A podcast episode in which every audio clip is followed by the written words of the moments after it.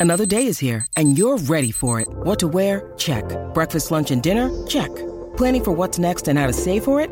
That's where Bank of America can help. For your financial to-dos, Bank of America has experts ready to help get you closer to your goals. Get started at one of our local financial centers or 24-7 in our mobile banking app. Find a location near you at bankofamerica.com slash talk to us. What would you like the power to do?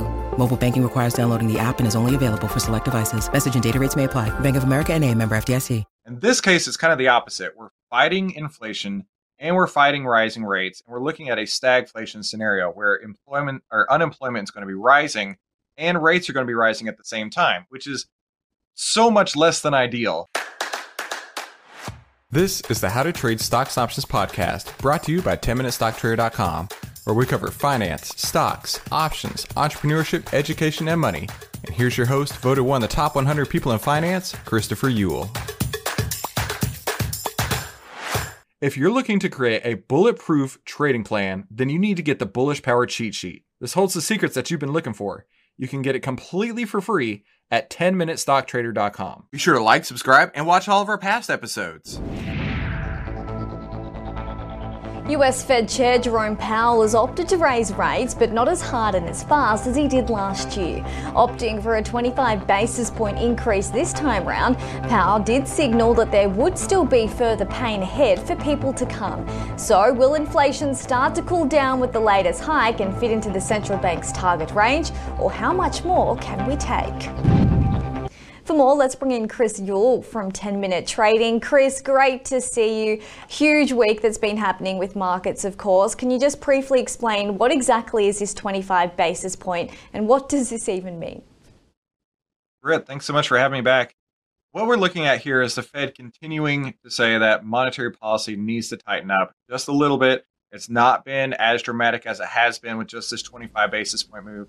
But what the Fed is really saying is that we're not quite there yet. We're not out of the woods. Inflation's still real. I'm sure everybody's still feeling it out there, and that we still need to uh, have rates a little bit higher, which is going to pull prices back down in theory, and then we'll be seeing hopefully uh, a lot less pressure on the, uh, the American and Australian consumer as well.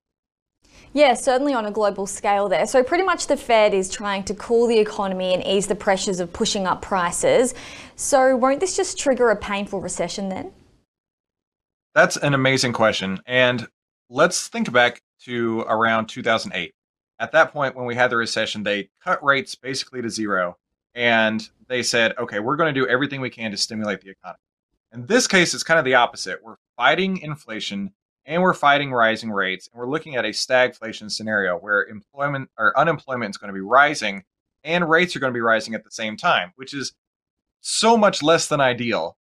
Yet at the same time the fed only has so many levers that they can pull and they're doing their very best to engineer a soft landing. But in my opinion i think that soft landing may be getting uh, a little bit further and further um, down the down the line or, or maybe not even happening at all and we could be setting ourselves up for uh, a lot more brutal pain than we're looking for, especially mm. when you look at the way rates are rising.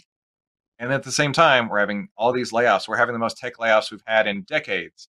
And uh, that's definitely not a recipe when you need mealtime inspiration, it's worth shopping Kroger, where you'll find over 30,000 mouthwatering choices that excite your inner foodie. And no matter what tasty choice you make, you'll enjoy our everyday low prices, plus extra ways to save, like digital coupons worth over $600 each week. You can also save up to $1 off per gallon at the pump with fuel points. More savings and more inspiring flavors make shopping Kroger worth it every time. Kroger, fresh for everyone. Fuel restrictions apply for success right now.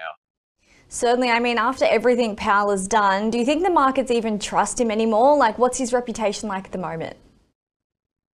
So, to me, I think Powell has been put in probably the most uh, difficult situations that that any Fed chair ever has. Right? He was there for COVID, and so he said, you know, just throw money at it. Let's see if we can make the problem disappear.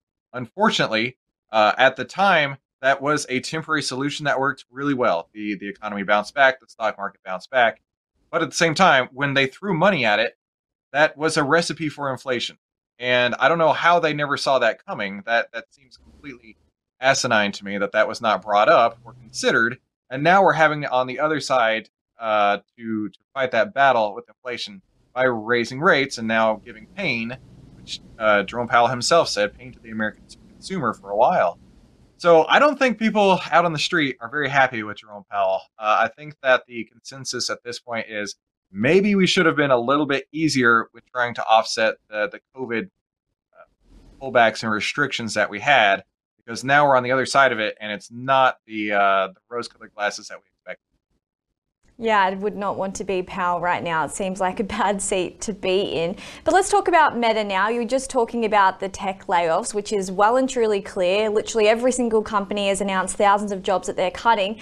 But then Meta, we've seen its profits jump this week. So how much are we talking here?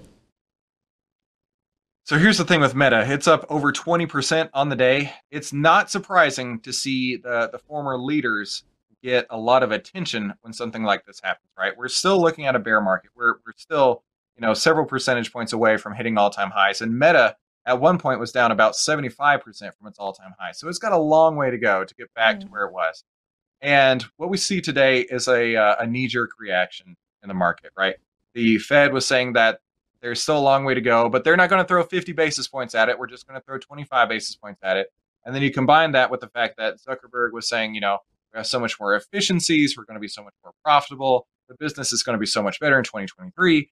And while that may or may not be true, the market just bought it all at the same time with the with the thought that hey, you know what? If something's going to go up, we think Meta is going to be the one that goes up. But unfortunately, what really happens, Britt, is that these these former leaders, uh, which were the first to fall, they'll be the first to be picked up by everybody who thinking the former leaders will still rise again and they may just go right back down. So I wouldn't be rushing to buy Meta anytime soon. Uh, well, we've heard the advice from here. Thank you, Chris Uhl. It's a pleasure to have your company. No doubt we'll talk more as developments come in. Thanks for having me. Hey, by the way, don't forget, you need to get the Bullish Power cheat sheet, and it's totally free over at 10minutestocktrader.com.